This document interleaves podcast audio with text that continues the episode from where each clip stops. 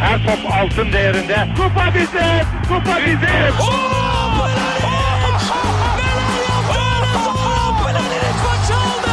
Dengeli de attı. İsabeti de buldu. Matta Fontervi. Zora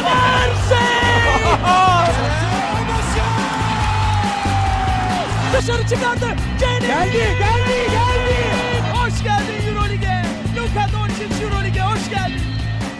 Arada sırada tatil yapabilen basketbol programınız İkili Oyun'un 25. bölümüne hoş geldiniz. Ben Serkan Mutlu, mikrofon diğer ucunda her zaman olduğu gibi Ali Aktin ve Tancan Fümen var. Selam çocuklar. Merhaba. Selamlar. Yani arada sırada tatil yapanı boşuna demedim çünkü geçen haftayı es geçmiştik. Sebebi Tancan'ın Bahamalara gitmiş olması. En sonunda ya kaçabildim. Abi arada böyle ufak kaçamaklar iyi oluyor. İşte Tayland falan. Yani sonuçta bu işten o kadar para kazanıyoruz. Aynen abi yemek lazım. Bir şöyle beyaz kumlu şeylere gireyim dedim. İşte çıkarttırıyorum burada güzel.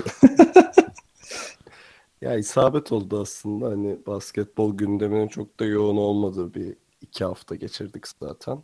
Hani ufak tefek transfer haberleri var. Bir de e, milli takım aday kadrosu. Yani aday kadrosu demeyelim. E, Eurobasket öncesi zaten aday kadro çoktan açıklanmıştı da. e, milli takım kadrosu şekilleniyor. Ta- son kadro henüz açıklanmadı.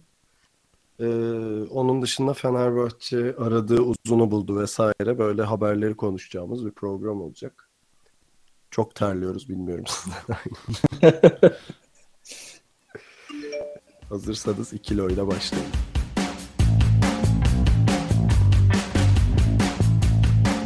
Fenerbahçe ile başlayalım. Fenerbahçe Ekbe Yudoh'un e, Utah Jazz'la anlaşmasından sonra uzun bir süredir e, Gerardini önderliğinde Amerika'da uzun e, oyuncu aradığını biliyorduk. E, sonunda e, dün açıklandı değil mi? Jason Thompson Aynen. Fenerbahçe'nin yeni uzunu oldu. Ee, işte 2008 draftının 12 numaralı piki e, San Antonio San Antonio değil tabii. Sacramento Kings'den e, hatırlıyor. İki takımı çok karıştırıyorum ben nedense. Fonetik olarak herhalde. Herhalde ondan evet.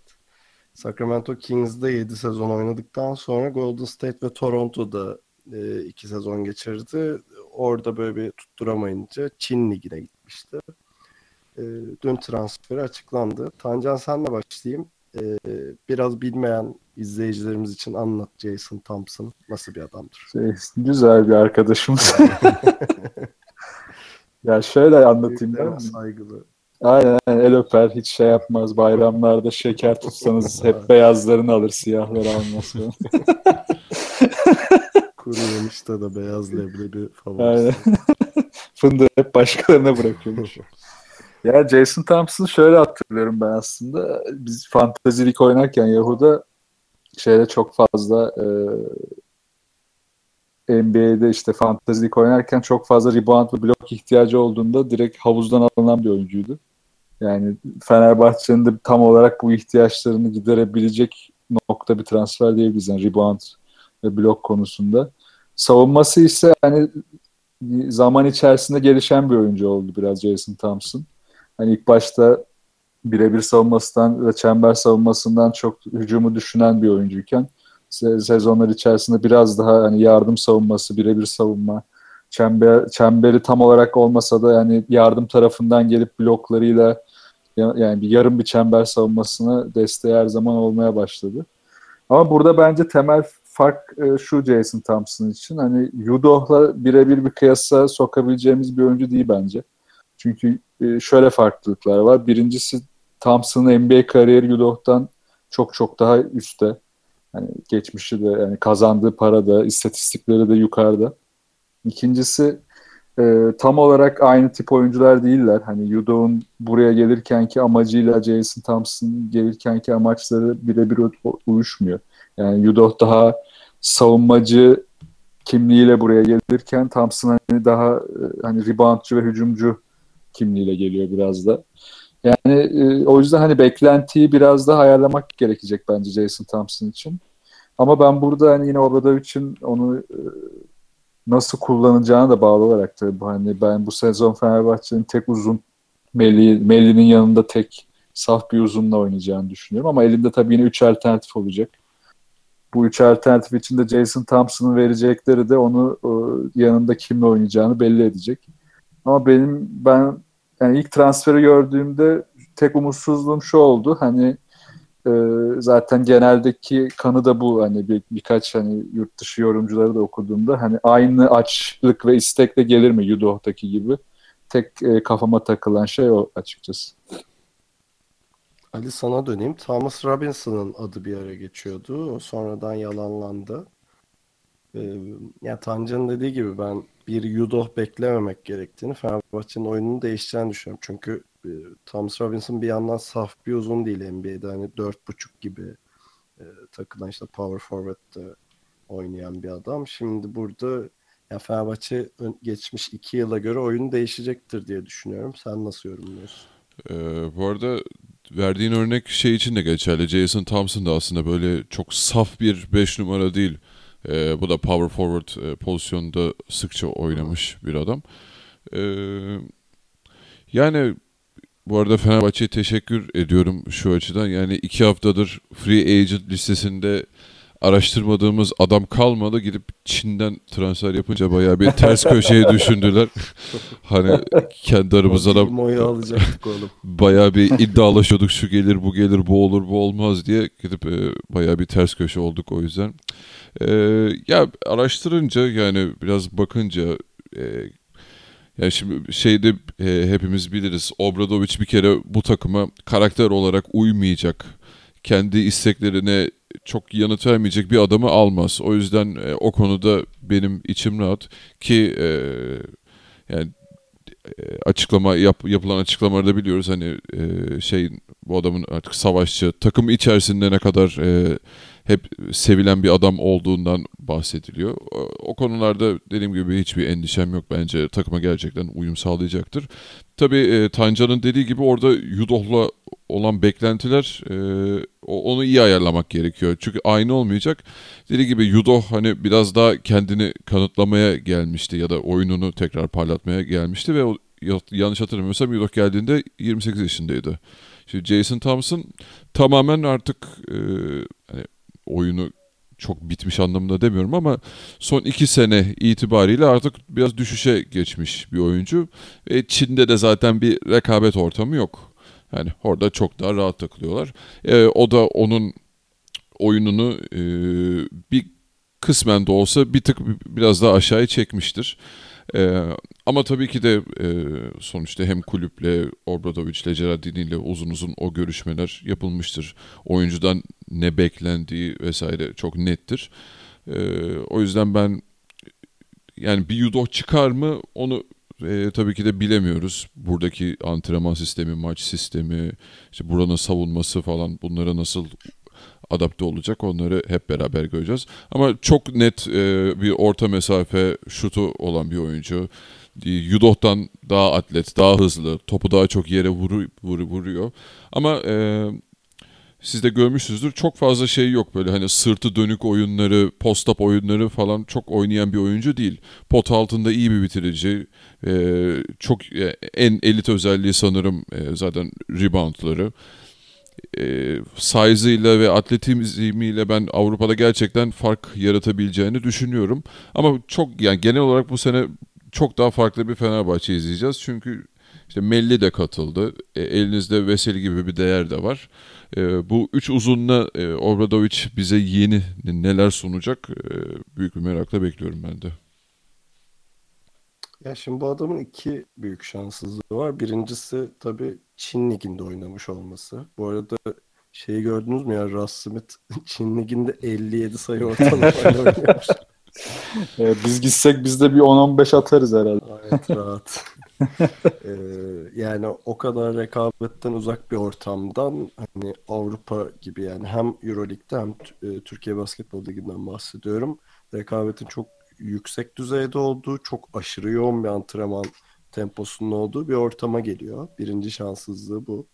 E, ikinci şanssızlığı da tabii bu teknik kadronun beklentisi olarak söylemiyorum ama genel kamuoyu beklentisi taraftarın işte Yudoh'un yedeği geldi. İkinci Yudoh'umuz geldi beklentisi. Mesela Ekpe Yudoh geldiğinde Fenerbahçe'ye e, Yan Veseli'nin yanına işte onu yedekleyecek, yardımcı olacak bir adam geldi falan gözüyle bakılan bir adamdı Ekpe. E, ama tabii bunu fena halde değiştirdi. Ama mesela Jason Thompson'daki beklenti o değil. Jason Thompson bayağı işte Ekpe gibi harikalar yaratsın gibi ağır bir yükün altına giriyor. Bu iki şanssızlığı var. Ee, sizin de dediğiniz gibi hem 31 yaşında hem NBA'de büyük paralar kazanmış ee, ve çok daha başarılı olmuş Ekpe Yudo'ya göre bir adam olması da açlık sorununu getiriyor. Ama Fenerbahçe gerçekten adam seçerken herhalde birinci e, kriteri her zaman karakter oluyor Fenerbahçe'nin. Yani ben zaten e, hani böyle bir standart NBA bad boy e, şeyi vardır ya ekolü. O tarzda bir adamın gelmeyeceğine emindim. Hani daha yüzü gülen takım oyununa şey bu aile ortamına girebilecek falan seviyede bir adam getireceklerine emindim. Ee, bence Jason Thompson bu, bu karakterde yani bu tanıma uyan bir adam. Ee, bir de Murat Muratanoğlu yazmış. Onu da paylaşayım sizle. Ee, Sacramento Kings'de oynarken hani e, rakiplerinin şey rakip takımların yüzdesi 40.7'ymiş. E, kenardayken 46.8 oluyormuş. Yani direkt e, 6 hatta 7'ye yakın bir e, e, puan kaybı oluyor diyeyim. Yani yüzde kaybı oluyor yüzdelerde. E, çok iyi rebound aldığını zaten siz de söylediniz. Onun dışında çok savaşçı olması ve inatçı olmasıyla tanınan bir adam. Hani bu e, bir de NBA'de 400'ün üzerinde kez ilk 5 başlamış. İşte Kings'deki daha ilk sezonunda 82 maçı tamamında oynamış bir adam. Ee, o yüzden hani bu tecrübesinde Fenerbahçe'ye katacağı çok şey olur. Ola ki hani kimyası uyarsa yani e, 2 milyon dolar gibi de bir para verilince sanırım kendisine. Tabii ya, dediğin gibi gerçekten e, iyi bir NBA tecrübesi var ama bence en büyük fark şu olacak e, şampiyon takımı geliyor burada ve Fenerbahçe yine e, yeni sezonun en iddialı takımlarından biri olacak. Yani direkt şampiyonluğa e, yarışında Fenerbahçe olacak. E, Thompson'ın tek eksiği e, şu hiçbir zaman e, iddialı bir şampiyonluğa oynayan bir takımda oynamadı. Sacramento Kings'in de böyle şey en iyi dönemlerine denk gelmedi. E, o yüzden zaten çoğu şeyini Sacramento kariyeri ilk 5 gitti. Sonrasında Sacramento'dan ayrılınca bir e, gözle görülür bir büyük bir düşüşe girdi. E, acaba işte bu işte şampiyonluk yarışında olmak vesaire onu o ateşler mi, daha hırslandırır mı, içinden farklı şeyler çıkarır mı ben onu da merak ediyorum. Ya ben ikinci bir Bennett vakası olmayacağına eminim. Yok yok Yani ben de zannetmiyorum. Bennett'e göre çok daha tecrübeli ve çok daha hırslı bir adam kesinlikle. Zaten kariyeri de çok daha başarılı. Ee, bu arada şöyle bir şey var. Toronto'ya gittiğinde Bennett'in yerine gidiyor aslında. Öyle bir e, kaderin cilvesi mi diyelim buna. Öyle bir durum da var Fenerbahçe için. Ee, yani enteresan tabii şey e, çok memnun olacağım herifi izlemekten. E, Dikiş tutturursa da çok acayip bir adam olabilir. İkinci Henry Turner falan olabilir yani. Ne diyorsun? Yani Dallas Kamicis olabilir belki. Dallas Cowboys. Ee, tabii Fenerbahçe taraftarının da şunu herhalde göz önünde bulundurması lazım. İşte Guduric geldi. İşte Guduric'ten bir Bogdan bekleniyor. Ee, Jason Thompson geldi. Ondan da bir Yudoh bekleniyor. Bence bu beklentileri biraz düşürmek lazım. Yani Fenerbahçe'nin oyun anlayışı temelde kesin olarak değişecektir diye düşünüyorum. Yani e, Bogdan Bogdanovic bu takımın lideriydi. Al topu şimdi Guduric sen yeni Bogdan'sın. Onun aynısını oynayacaksın gibi bir durum olmayacak. E, aynı şekilde şimdi Fenerbahçe'nin uzun rotasyonu da e, işte Melli, Veseli, Jason Thompson, Ahmet Düverioğlu galiba Antic'te kalıyor gibi görünüyor. O şey düşünüyorum ben ya Vanamaker gelirse Antic bırakacak gelmezse kalacak diye düşünüyorum ben. Evet öyle bir şey de var. Hani e, uzun rotasyonda bayağı çeşitlenmiş olduğu için hani bu geçtiğimiz sene genelde işte ikiz kuleler o olmadı tek uzuna döndüm. Ee, ikisinden de verim alamazsam Ahmet'i deniyorum şeklinde olan e, yapı değişecektir. E, tabii Jason Thompson'ın Yudo'ya göre işte orta mesafe şutun olması, Melli'nin e, direkt hani iyi bir şutör olması gibi özellikleri de var. E, bence bu sene çok daha farklı bir Fenerbahçe izleyeceğiz. E, hani başarı gelir mi bu bilinmez ama Fenerbahçe her zamanki gibi hedef takım olacak hem Euroleague'de hem Basketbol Ligi'nde. E, bakalım hayırlısı yani. Bence Çok Fener harika bitirdim gerçekten. Hep kısmet. Ali bir şey diyordun. Ee, bence ya en önemli Fenerbahçe'nin burada kattığı fark şu oldu. Gidenlerin yerine tabii hani Vanamaker gelecek mi gelmeyecek mi bilmiyoruz ama işte Yudok gitti yerine iki uzun geldi. Yani bu hem tabii şimdi Jason Thompson'dan daha tam olarak ne e, çıkaracak Obra bilmiyoruz ama o açıdan bir e, güvenlik yaratıyor. Hani o olmadı. Melli zaten hani olmuş bir oyuncu. Avrupa'da değerini kanıtlamış bir adam. E, işte Bogdanovic gitti. Yerine hem Guduric e, artı Sinan geldi. Hem bir de Vanamaker gelirse yani Fenerbahçe bu zorlaşan e, yeni siz, e, Euroleague sisteminde hem bir yandan e, rotasyonu genişletmiş oluyor. Hem de hani bir oyuncudan beklediğini de tam olarak alamazsa bir orada bir nasıl diyeyim hani bir güvenlik e, çekici yaratmış oluyor hani. E, o yüzden dediğim gibi Daha, daha alternatifli bir kadro oldu aslında. aynen aynen o yüzden Aynen. Hem daha farklı bir Fenerbahçe izleyeceğiz hem de işte dediğim gibi daha geniş rotasyonlu bakalım ilginç bir sezon bizi bekliyor. Aslında ilk çekici dedin. Safety Hammer'ın. aslında şey tahminimiz aşağı yukarı oldu ya hani işte Bogdan'ın ve Yudo'nun hani yerine birebir adamlar yerine daha hücumu bölecek hani daha parça parça orayı tamamlayacak şekilde bir takım oldu. O açıdan da iyi olacak. Yani ki Vanamaker gelmezse diye diyorum ki ben hani artık belirsizlik arttıkça bana gelmeyecek gibi geliyor ama bakalım. Bu arada yan mesele kaldı zaten. Hani bunu Evet. belirtmeye gerek yok. E, hatta geçtiğimiz haftada evlenmiş. Kendisine güzel eşiyle. İkili oyun ailesi olarak Böyle çelenk yollayalım bir tane. ben yolladım seremoniye. İki Ha, ederim. Tancan sen para vermediğin için Ali ve Tarkan olarak yolladım. Yatırırsan düzelteceğim. Ee, abi sen iyi bana yollarsan. Tamam. Kısa bir ara verelim. Ee, Avrupa'dan ve Türkiye'den transfer haberleriyle devam edeceğiz. Hemen ardından da milli takım aday kadrosunu konuşacağız.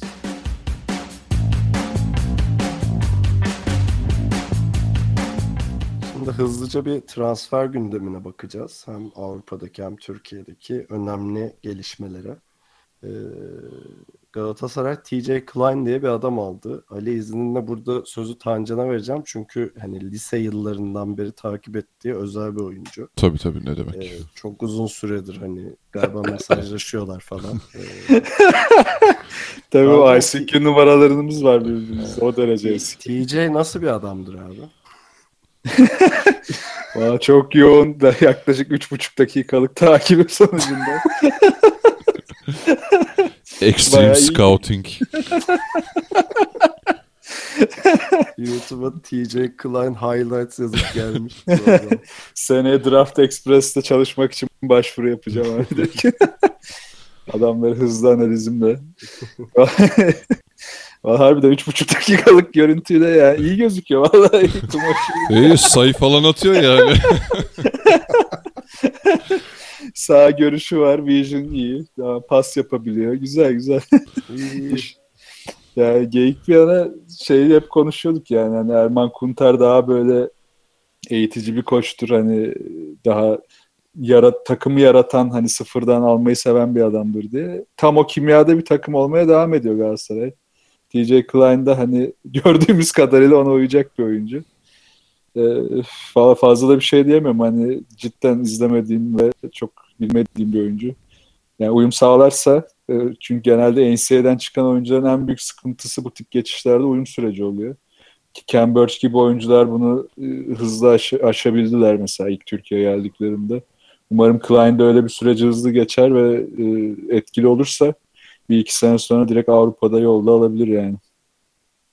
Ya benim gördüğüm e, şutu olan işte pota altında iyi oynayan bir uzun. Yani o üç buçuk dakikalık video çok değerli. Ee, şey yani yok merak ettim adamı. Bu sene de izleyeceğim. Hatta o yüzden listeme almıştım. Ee, bir de Galatasaray Renfro'yu almış galiba. Geçen onu da gördüm şeyden. Barcelona'dan. Ee, bakalım. Peki sıradaki haber Ali Rakim Sanders Barcelona'ya geçmiş Milan'dan. Ya Barcelona şey böyle çok hızlı başladı transfere. İşte Tom Hurtel'i falan aldılar. Birkaç transfer daha yaptılar. Sonra bir türlü istedikleri adamları alamadılar. Özellikle Adam Höngo'yu ve e, Shane Larkin'i istiyorlardı. Olmadı. E, sonunda hani şey e, skorer oyuncu olarak Rakim Sanders'e gelmişler. O da kabul etmiş gibi görünüyor. Ne diyorsun? Ee, Sanders bence e, garanti transferlerden bir tanesi oldu Barcelona için. E, hani çok maceracı bir transfer değil ki ben Rakim Sanders'ı da beğenirim yani. Geçen sene Armani adına tek güzel şey oydu herhalde. Yani o da gerçi sonlara doğru bir sakatlık yaşamıştı bir bir dön pe- periyodu kaçırdı ama e, takımı çoğunlukla o sırtlıyordu zaten. E, bence yani garanti transfer e, Barcelona'da da çok yararlı olacağına eminim ben. Yani e, iyi oynar. Ha, ama tabii Barcelona o kaosun içinden e, nasıl çıkacak bu sene, nasıl bir oyun oynayacaklar o orası bilinmez. Dediğin gibi istedikleri kısaları da alamadılar çünkü. E, işte Hanga vesaire de olmayınca çok e, umdukları gibi gitmedi transfer sezonu ama e, Sanders bence olumlu bir hareket. Bu arada Lojeski ile de görüşüyorlarmış. Ee, ama Lojeski'ye bir sözleşmesine madde koydurmaya çalışıyorlarmış. Edindiğim bilgilere göre. Extreme haber. David Pick'le mi görüştün? evet, David Pick'le konuştum. Dedi ki abi dedi. Abi çekti. Ya şey bu Aşil tendonundan bir sakatlık geçirmişti hatırlarsanız. İşte Aşil He. tendondan bir sakatlık daha geçer, geçirirse sözleşmesi işte feshedilir gibi bir madde Oha, koydurmaya çalışıyorlarmış. çok şerefsizmiş Barcelona'da. Vallahi- sendikası işte bu durumlarda lazım. Yani bir daha koparsa öldürürüz falan diye Vuruyorlar. Vuruyorlar direkt. Peki Tancan, e, Tibor Plyce Valencia'ya gitti. Valencia kadrosunu bayağı bir güçlendirdi. Eric Green'i aldılar. Bir de tanımadığımız 2-3 adamı daha aldılar ama şu an isimlerini hatırlamıyorum. E, neyse yani Eric Green'den sonra Tibor Plyce'ı da aldılar. Tibor benim çok tuttuğum bir adam. E, Valencia gümbür gümbür geliyor diyebilir miyiz? Va- Valencia şaka maka iyi, iyi işler yapacak gibi duruyor ya. İyi bir de takım kurdular. Plyce özelinde de hani Plyce'ı ben çok aradayım ya. Hani modern basketbola çok uymuyor ama hiç kendisinden beklenmeyen seviyelerde işler yapabiliyor maç içinde. Böyle hani biraz o koçun onu nasıl kullanacağıyla onun ne kadar iyi oynayacağı çok fark ediyor. Yani bence standart oyun karakteri direkt oyuna etki edecek bir seviyede değil ama koç onu kullanmayı bilir ve oyun yapısına iyi yedirirse çok çok iyi işler yapabilir ki Galatasaray'da da bunu Ergin Ataman çözdüğünde ne kadar verim alabildiğini görmüştük ki Ergin Ataman'ın bu tip şeyleri fark etmesi bazen çok geç oluyor. Umarım Valencia o hataya düşmez. Evet, bu arada araya gireyim hadi Ergin Ataman demişken Russ Smith gene geçenlerde bir açıklamalar yapıp gene Ergin Ataman'ı eleştirmiş. Adamın kuyruk acısı bitmedi ama biraz da haklı galiba. Haklı da böyle her sene 3 2-3 oyuncu çıkıyor ya böyle bir Ergin Ataman gömüyorlar. Yani sırf yalnız değiliz böyle. Evet. Belli dönemlerde onun tedrisatından geçmiş oyuncular bir çıkıp eleştiriyor yani. Ki buna rağmen Ergin Ataman kendini değiştirmiyor. O daha ilginç bir durum. Ali daha önce konuşmuştuk ama Kuzmic ve Kozor imzayı attı Real Madrid'e. Real Madrid bayağı güçlü bir takım haline geldi hatta e, Sergio Rodriguez CSK ile imzaladı biliyorsunuz. CSK'dan önce Real Madrid'le konuşmuşlar. Babiş sana kadroda yer yok demişler yani koskoca Rodriguez'e. E, ne diyorsun Real'in e, mevcut durumu için? Ee, yani hem Kosor Kosor gerçi e, geçen sene çok stabil bir performans vermedi ama e, tabii onun için e, Real Madrid hani e, çok daha iyi bir adım olacaktır bence. E, hani daha iyi bir sezon izleyebiliriz ondan. Kuzmic benim zaten e, çok beğendiğim uzunlardan biri EuroLeague'de. E, direkt Ayon'u keser mi bilmiyorum ama e, Otello Hunter gitti biliyorsunuz Madrid'den. E, onun yerine bence çok çok değerli bir transfer oldu bu. E, şeyi de yani Rodriguez'i de abi sana yer yok dedilerse e, o da büyük ihtimalle yani zaten Sergio Llull e, şeyden hani Sergio gittiğinden beri e, yani Rodriguez gittiğinden beri tek lider konumunda. E, bu sene Doncic'ten iyi, iyice ne tabii geçen sene artan performansı ve süresi yüzünden e, büyük ihtimalle onu kesmek ya da azaltmak istemedikleri için e, ya bilmiyorum tabii konuşmalar gerçekten öyle. Hani sana süre veremeyiz gibi mi oldu ama Öyle öyle. Ya süre veremeyiz değil de yani şu an öyle bir şeyimiz yok demişler. Öyle bir yer yok demişler. Bütçe de bozmuştur. Bir de tripli takım bu. Madridliler de tripli Evet, gitti evet. diye triplenmiş de olabilirler. Evet, şey, taraftarlar hain main diyormuş herife. Aynen işte Çok öyle bir enteresan ya. Taraftar IQ'su ilginç bir şey yani. Madrid yeni sezonda yine güçlü olacak yani tepeye oynayacak o e, net gözüküyor. Kuponlarınızda ilk sıra yazın. ee, Tancan, Shane Larkin Boston'da ne yapar? Şenlerkin Boston'da 5 dakika falan oynar gibi geliyor şu anki durumda.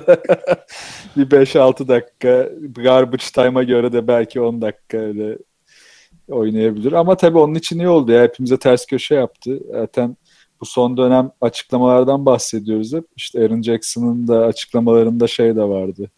Ee, işte Avrupa'da özellikle Amerikalı oyuncuların Avrupa'daki mutsuzluğunun nedeninin çok fazla antrenman olması ki bu kaçışların altında artık bunu daha net arayabiliriz yani Hani bu e, paradan da çok hani evet iyi bir kontrat zaten alabiliyorlar her durumda Avrupa'dan ama e, paradan da çok bu kaçışların nedeninin hani bu işte yoğun antrenman temposu vücutlarına bakacak imkan olmaması ve NBA'de oynadıklarında daha uzun süre oynayabiliyorlar e, Avrupa'ya kıyasla ve daha hızlı rejenere olabiliyorlar. O yüzden Shane Larkin e, süresini falan düşünmeden koşarak gitmiştir teklif alır almaz diye düşünüyorum. Peki hazır sen sözünü açmışken o zaman Aaron Jackson'ın konusunu açalım. Ee, Hı hı. Yani Aaron Jackson ve Keith Langford hani e, Euroleague'in iki yıldızı diyelim bu isme. İkisi de Çin'e gitti. Bu Çin de acayip bir yer ya. Adamlara Çin'e gitti diyoruz. Sonra hiç kimse bakmıyor tabii yani. Ne yapıyor orada? Sanki şey çöpe gitmiş gibi ya da böyle ne bileyim kara deliğe düşmüş gibi Çin'e gitti deyip duruyoruz. Abi ben bir iki kere izlemeye çalıştım da full maç yok dayanılmıyor ya çok sıkıcı cidden. Abi işte Russ Smith 80 kaç sayı atmıştı bir maçta ya? 80 küsur sayı atmış. Oluyor öyle şeyler, 80-90 atıyorlar ya. Ya biz gitsek yeni Kobe falan diye oynarız abi. Sen var şutu tutturursan maç başına 15 üçlükle falan oynarsın. Ee, neyse Aaron Jackson'ın şöyle açıklamaları var. Ee, Satır başları hatırladığım kadarıyla söyleyeyim. Birincisi Ekpe Yudo için işte umarım bir daha Avrupa'ya dönmem diyerek gitti demiş. Ee, işte ikincisi de Avrupa'daki Tancan'ın sözünü ettiği antrenman temposu işte e, nedir o? Neredeyse iki günde bir bazen her gün antrenman yaptığın o tempoyu eleştirmiş. Bunun üzerine şey İsmail Şenol'un falan da şeyleri oldu. İşte NBA'deki antrenmanlardan bahsetti. Hiç bilmediğim bir şey varmış. Belki dinleyiciler de bilmiyordur. NBA'de hani takım halinde yapılan bazı antrenmanlar şey otellerin balo salonlarında oluyormuş. Hmm, evet, Ee, Yani topsuz positioning çalışıyorlarmış. Çok enteresan gelmişti bana. evet, evet, evet. Ee, neyse ne diyorsunuz bu konuda bir şey diyor musunuz? Ya Ya ben, şeye ekleyeyim onu. Şey, e, e, o falan diyor. Sen söyle abi tamam ben girerim sonra. abi Aaron Jackson'ın açıklamalarında biraz nedense böyle çok da anlam veremediğim bir kuyruk acısı varmış gibi hissediyorum. Belki o CSK'dan gönderilmesinin de bir etkisi olabilir bunda. Ee, yani işte Yudoh bana geldi abi lanet olsun Avrupa işte ben NBA'ye gidiyorum falan tarzı açıklamalar yaptığını söyledi. İşte kendisi Teodosic zaten e, Itudis'le çok iyiydi. O yüzden antrenmanlara çıkmıyordu falan. Ya bunların hepsinde biraz doğruluk payı mutlaka vardır. Direkt salladığını zannetmiyorum ama biraz e, kendi içinde nedense bu da benim yorumum tabii e, abarttığını da ya da biraz şeyini e, işte o abartıyı kendi içinde arttırarak bu e, röportajları verdiğini düşünüyorum. E, ya Aaron'cığım böyle şeylere gerek yok diyorsun. ya yani. tatsız bırakmayalım ya. Ya dediğim gibi o e, CSK'dan ayrılışının mutlaka bunda bir etkisi olduğunu düşünüyorum. O beklemiyordu çünkü böyle bir şeyim. Bir anda kapının önüne konunca zaten ne oluyoruz moduna girmişti kendisi. E, Ama şeyleri e, mutlaka haklılık payı vardır bu antrenman sistemleri vesairede. Çünkü Obradovic'in röportajlarında da kendisi de buna değinmişti. E, hani gerek olmadıkça işte artık e, otele kampa girmiyoruz. İşte oyuncular böyle bir talepte bulunursa giriyoruz vesaire gibi. E, e, tabii bu yeni sistemde çoğu antrenman artık eskisine göre azalmaya başladı falan. E, burada bir Avrupa'nın e, koçlarımızın e, alışma süreci mutlaka olacaktır. Ve bu yeni sistemde bu antrenmanlar gitgide e, azalacaktır. Çünkü Aaron Jackson değil e, farklı kaynaklardan da bu Avrupa'daki antrenman sistemine hep bir atıfta bulunduğunu e, duyuyoruz. E, bu bir süreç. E, dediğim gibi hani bir günde değişmemesi de normal. E, zaman içerisinde eminim Euroleague takımları da buna uyum sağlayacaktır diye düşünüyorum ben. Avrupa'da tutunamamış başarısız bir adamın son çırpınışları oldu Ali Ya ben orada biraz şeye takıldım. Ee, birebir işte setlere çok fazla takılıyor koçlar. Ee, özellikle işte Yugoslav kökenli falan demiş ki birkaç program önce üzerinden geçmiştik yine.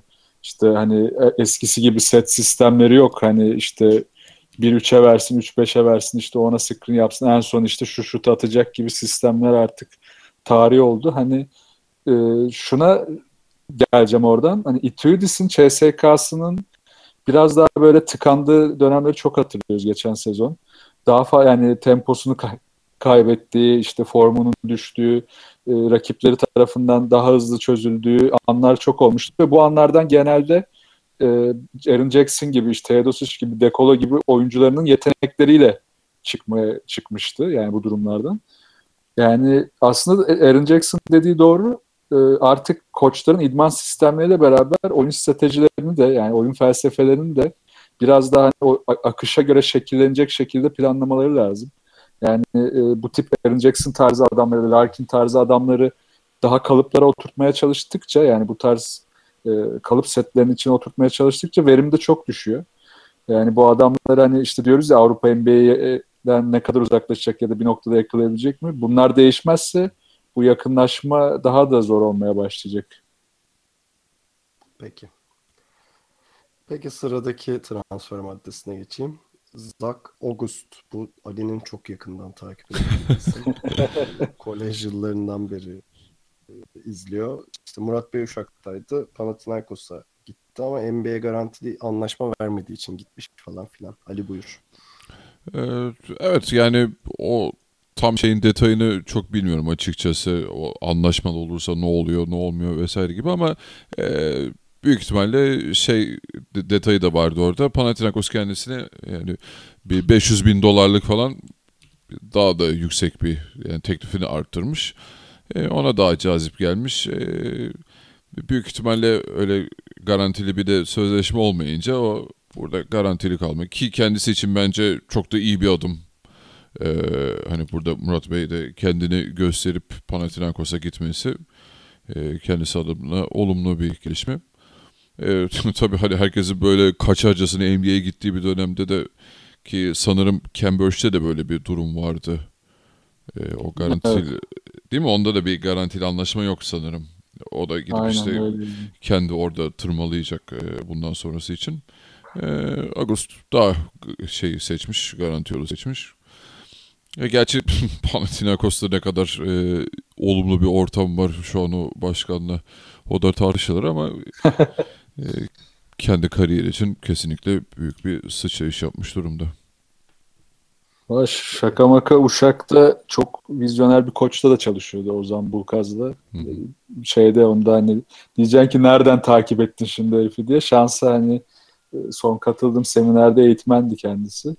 Ne kadar vizyoner olduğunu orada anladım. Biraz hani bu tip oyuncuların Türkiye'ye gelirken bu tip koçlara denk gelmesi işte Panathinaikos gibi, Olympiakos gibi yolların açılmasında etkili oluyor inşallah. Böyle koçlar artar Türkiye'de. Mesela Tancan Fümen. Yani tabii tabii. Aynen. Koç adayı olarak. Lütfen Koç Tancan Fümen diyeceksiniz. Koç. Kız, Kızı Yıldız'la sözleşme yapıyoruz. Transfer haberleri bu kadar aslında ama son bir haber var geçtiğimiz gün okuduğum. Okuyunca da çok şaşırmıştım. Dinleyicilerimizle paylaşmadan duramadım. Ee, Karşıyaka bundan birkaç gün önce e, Dustin Hogg diye bir adamın transferini açıklıyor. Ee, işte transfer ettik süper adam şöyle hoş geldin ailemize falan diye. Bu da işte en son İtalya Ligi ekiplerinden Dolomiti Energia Trento'da oynayan bir adam. Neyse bu haberi yayınlıyorlar. Sonra Güney Kore Ligi'nden Goyang Orients diye bir takım Karşıyaka'ya mail atıyor. Diyor ki baba o bizle anlaşma imzaladı. Böyle şeyler yolluyor. Hayda. İmza töreninden fotoğraflar, işte el sıkışırken, bayrağı öperken falan. Yazlıkta selfie çekmişler değil mi? Sonra ortaya çıkıyor ki bu herif aynı gün iki takımla birden sözleşme imzalamış. Oğlum ne ara gittin de imzaladın uçmuş direkt böyle. Çok acayip değil mi? Çok iyiymiş bu ya. Bunu, bunu bilmiyordum ama. E, e, sonuç Ekşimiz- olarak kimde kaldı? Ama en son haber Karşıyaka'nın transferi yılan hikayesine döndü şeklindeydi. Oradan Çin Ligi'ne gider artık. Artık Çin Ligi'ne doğru. Avrupa'daki antrenman temposunu eleştirip Çin Ligi'ne gidecek. şey temposu, imza temposu çok yüksek abi burada bir oraya bir oraya. Dustin diyorum yamanmışsın delikanlı. ya. İmza parası falan alsaydın ikisinden de. Ay şerefsiz ya. Selçuk Çok iyiymiş. Parsa'dan gibi adammış. Menajer kurbanı Dustin Hawk. Neyse haberler bu kadardı. Kısa bir ara daha vereceğiz. Sonra e, ufak bir Eurobasket konuşacağımız bölüm olacak.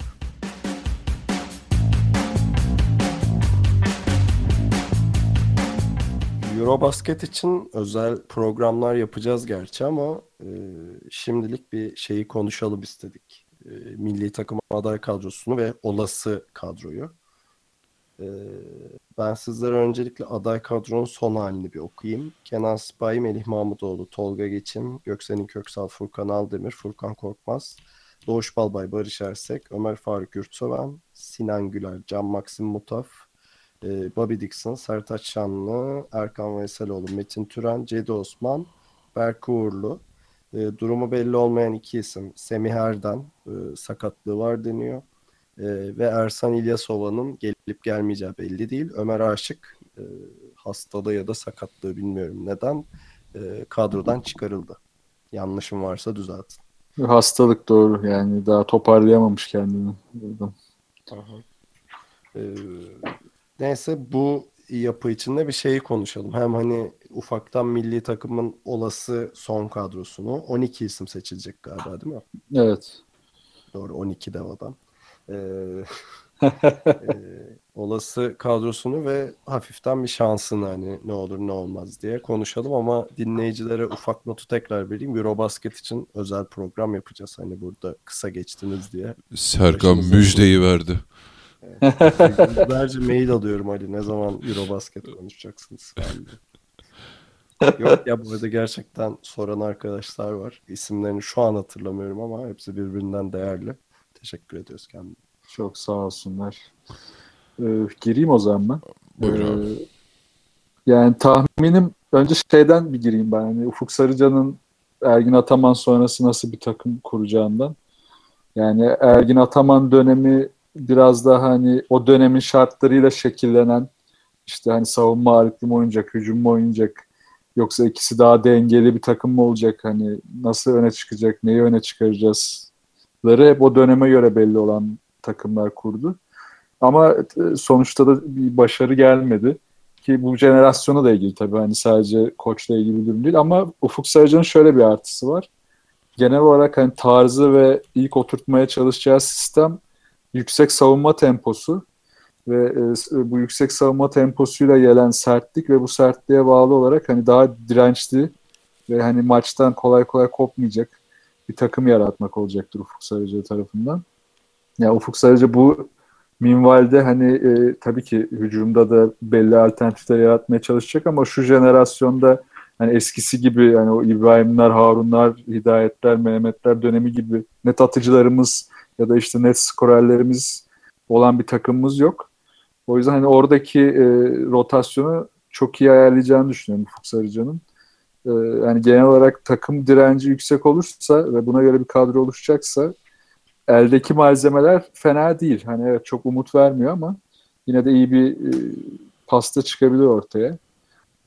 Yani bununla bağlı olarak da hani tahminim e, Can Mutaf, Metin Türen ve Berk Uğurlu kadrodan kesilecektir kesin olarak. Geri kalanları da herhalde idman performansını ve kafasındaki ilk beşe ve rotasyona göre şekillenecektir diye düşünüyorum şimdilik. Ali sana çevireceğim sözü. Öncesinde hani benim gördüğüm yani milli takım bir geçiş evresinde yani bir jenerasyon e, geçiş geçişi söz konusu. Hani veteran diyeceğimiz ya da tecrübeli diyeceğimiz oyunlar oyuncular var. Bir de çok genç oyuncular var. Yani o arada kalan isim çok yok gibi görünüyor. Ee, hani bu geçiş döneminde bir yandan hani e, baktığımızda öyle şey olarak nasıl diyeyim işte Tancan'ın dediği dönemdeki bir kadro derinliğimiz işte yıldız oyuncularımız yok gibi görünüyor ama bir yandan da e, iyi sinyaller var işte mesela e, Furkan ve Cedi gibi iki genç yetenek var işte NBA'ye giden vesaire. Ne diyorsun milli takımın durumu için? Hı hı. E, kesinlikle dediğin gibi e, Cedi, e, Furkan tarzı oyuncularımız bir heyecan katacaktır. Bir yırtıcılık, e, bir atletizm mutlaka getireceklerdir. E, ama Ufuk Hoca'nın şanssızlığı şu, dediğin gibi bir geçiş çevresindeyiz ama yani uzun rotasyonumuz çok e, kısıtlı. E, işte Semih'in durumu yani bütün seneyi sakat geçirdi Semih hiç oynamadı. Evet, iyileşmiş olsa bile ne kadar form tutabilecek o çok şüpheli. İşte Ömer yok. Ee, işte U20 e, maçlarında e, işte Ömer Faruk Yurtseven'i izledik. E, gittiğinden beri gerçekten bir gelişim göstermiş ama şu an milli takımı hani o 5 numarayı sırtlayacak durumda kesinlikle değil bence. E, yani onun işte, işte Furkan ve Sertaç'la ne kadar götürebiliriz bilmiyorum. Yani diğer takımlara baktığımız zaman yani onlarda da işte Sırplarda vesairede de eksikleri var işte yok içleri vesaireleri olmayacak ama yani onlar her takım bir iki NBA yıldızını e, kattı mı kadroya yani en azından iddialı takımlar diyeyim bizim çok fazla önümüze geçiyorlar. O yüzden Ufuk Hoca'nın gerçekten işi zor. Yani ben e, savaşan, mücadeleci bir e, kadro kuracağına eminim hocamızın ama e, dediğim gibi ya elindeki materyal olarak e, özellikle bir hani 5 numara yani biraz size açısından işimiz e, bayağı zor gözüküyor bence. Şu Ahmet Düverioğlu problemi çözülseydi iyi olurdu ya. Aynen oynatabilseydik onu. Ürdün, Kesin Ürdün'de alırdı. değil de bizde oynasaydı bayağı faydalı olurdu Evet, ya. kesin alırdı. Ya orası çok sıkıntılı. Bir de şimdi Ersan da gelmediği zaman aslında 4-5 hani eski tarzda 4-5 komple sıkıntılı yani. Ersan'ın da Semih'in olmadığını düşünürsek geriye kalanlar Erkan, Tolga, Barış, Furkan, Sertaç Şanlı, Ömer Faruk. Hani hem çok genç, genç hem tecrübesiz. Yani hani Barış Ersek başarıların adamı ama yine de Kupa avcısı. Kupa avcısı. kupa avcısı Barış Ersek ama ta, şey olarak maç maç kondisyonu şu an yerlerde yani. O yüzden bayağı dertliyiz orada ya. Nasıl çözeceğiz bilmiyorum. E, şey dediğin de doğruydu ama e, işte bu hidayetlerin döneminde olduğu kadar net atıcılarımız da yok ki Yok evet. İşte Ersan'ın yani gelirse ne, en net atıcımız olur. E, Ondan sonra kim geliyor? İşte Melih Mahmutoğlu Dik- falan kalıyor elinde yani böyle. Yani- Sinan'la Dixon var. Dixon var. Yani Dixon da evet milli takımdaki rolünü hani tam nasıl benimseyecek Ufuk'la bence biraz daha farklı olabilir ki aslında biraz da ilginç hani onların e, böyle tatlı sert bir sürtüşmeleri de oluyordu ya sezon içinde hani böyle bir tripleşiyor ama hani Ufuk Sarıca da hep sıcak tutmuştur arayı. E, İyi biraz ama daha araları orada ya değil mi? Ben Dixon'ın evet, geçen evet. röportajını okumuştum. Hani bir sıkıntı Aynen, yok orada. o maç içindeki tatlı sert muhabbetler tabii ki bence de iyidir. Dixon'ı daha iyi kullanabilir. Ee, çünkü daha iyi tanıyor. Ve Karşıyaka dönemindeki performanslarında kullanabilirse ve hani bir buçuk gibi koyup Sinan'ı da yanına net bir bir gibi koyabilirse belli anlarda bayağı faydalı da bir beş yaratabilir orada ama yine tabii ki yine zorlanacağımız alan e, reboundlar ve o işte pot altı olacak. Orada belki Cedi'yi dörde çekebilir. Orada da Cedi'nin orada ne yapacağı ve ne kadar güçlü kalabileceği çok önemli olacak. Peki şeyi sorayım size. Ee, şöyle bir soru sorayım. Bir favoriniz kim? İki Türkiye ne yapar? Üç hangi takımı dikkatle izleyeceksiniz? Vallahi favorim yani daha çok çok detaylı incelemedim. Hani takımları, kadrolar da daha netleşmedi bütün ülkelerde. Hani onlar netleşince daha da e, net bir şekilde çıkar favoriler ortaya ama şimdilik hani genel bir şey söylersem Sırbistan ve İspanya benim tepede göreceğim takımlar, görmeyi hedeflediğim takımlar ama özellikle takip edeceğim ve ilgimi çeken iki takım Yunanistan ve Letonya olacak. E, Yunanistan Antetokounmpo önderliğinde çok çok e, egzantrik işler yapacaktır. Yine Challenger takım. Letonya'da Porzingis de ne yapacak çok merak ediyorum. O yüzden o ikisi de e, şey ilgi alanım. Ali. Ee, Türkiye ne yapar sorusu vardı. Ha pardon onu unuttum. Türkiye öf, yani 16 yani çeyrek finale kalırsa bence çok büyük başarı olur şu turnuvada. Yani kendi ülkemizde olmamıza rağmen finallerde yani gruplardan 16'ya geçeceğiz. 16'da geçip çeyrek finale kalırsak e, bence iyi bir başarı olur şu kadroyla. Ali buyur şimdi sen. Ee, genelde çok kişinin olduğu gibi benim de bu tarz turnuvalarda favorim Sırbistan'dır ama sa- bu sefer favorimi ben Yunanistan olarak e, seçiyorum. Çünkü Antetokounmpo. Ee,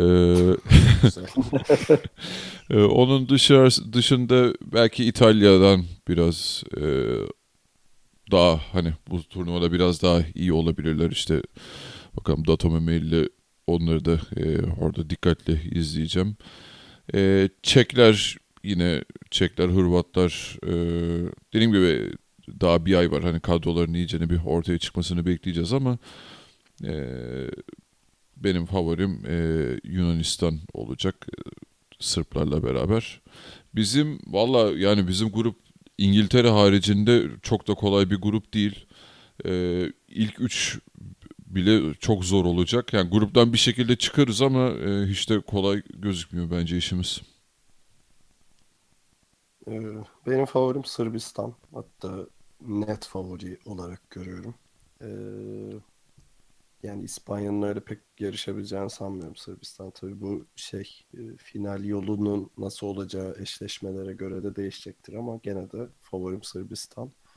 Ee, Türkiye çeyrek final başarı olur, yarı final über başarı olur diye düşünüyorum. Ee, merakla izleyeceğim iki takım var. Birincisi Slovenya. Ya Doncic ve Randolph'u gerçekten merak ediyorum. Ki Doncic işte ilk milli takım tecrübesi olacak. Geçenlerde hazırlık maçında direkt böyle 10 dakikada 14 sayı falan atıp gayet iyi performans koymuş ortaya. Ee, İtalya'da da hani iyi bir jenerasyon var. Ee, Datome Melli'yi de merak ediyorum.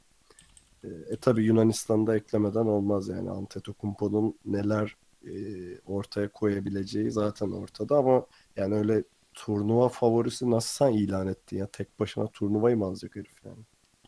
Ha, yok canım ben e, benim dediğim gibi her zaman favorim Sırbistan'dır ama yani Antetokounmpo'nun çok bir büyük bir etki koyacağını düşünüyorum ben bu turnuvaya. Kardeşi falan Ben- da var bir ortalığı tozutturabilirler. Şey ekleyeyim ben de. Hani Türkiye'nin şöyle bir şansı var. Ee, D grubunda Türkiye.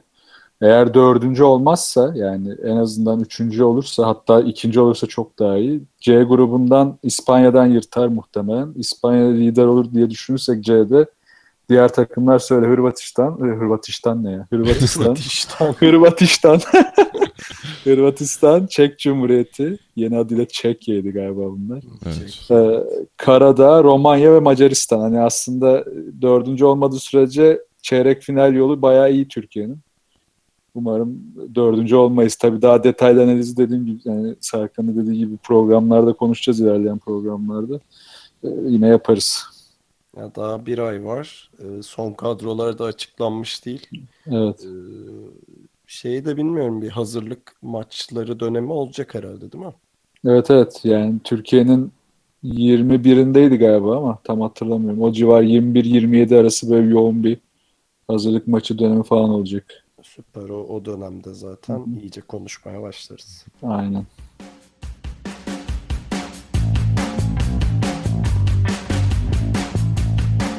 Bu yaz sıcağında ikili oyunu dinlediğiniz için teşekkür ederiz. Bizi her zaman olduğu gibi ikilioyun.com adresinden ve ikili oyun Twitter hesabından takip edebilirsiniz. Ee, aynı zamanda Maçkolik Radyo'dayız biliyorsunuz. Oradan da dinleyebilirsiniz.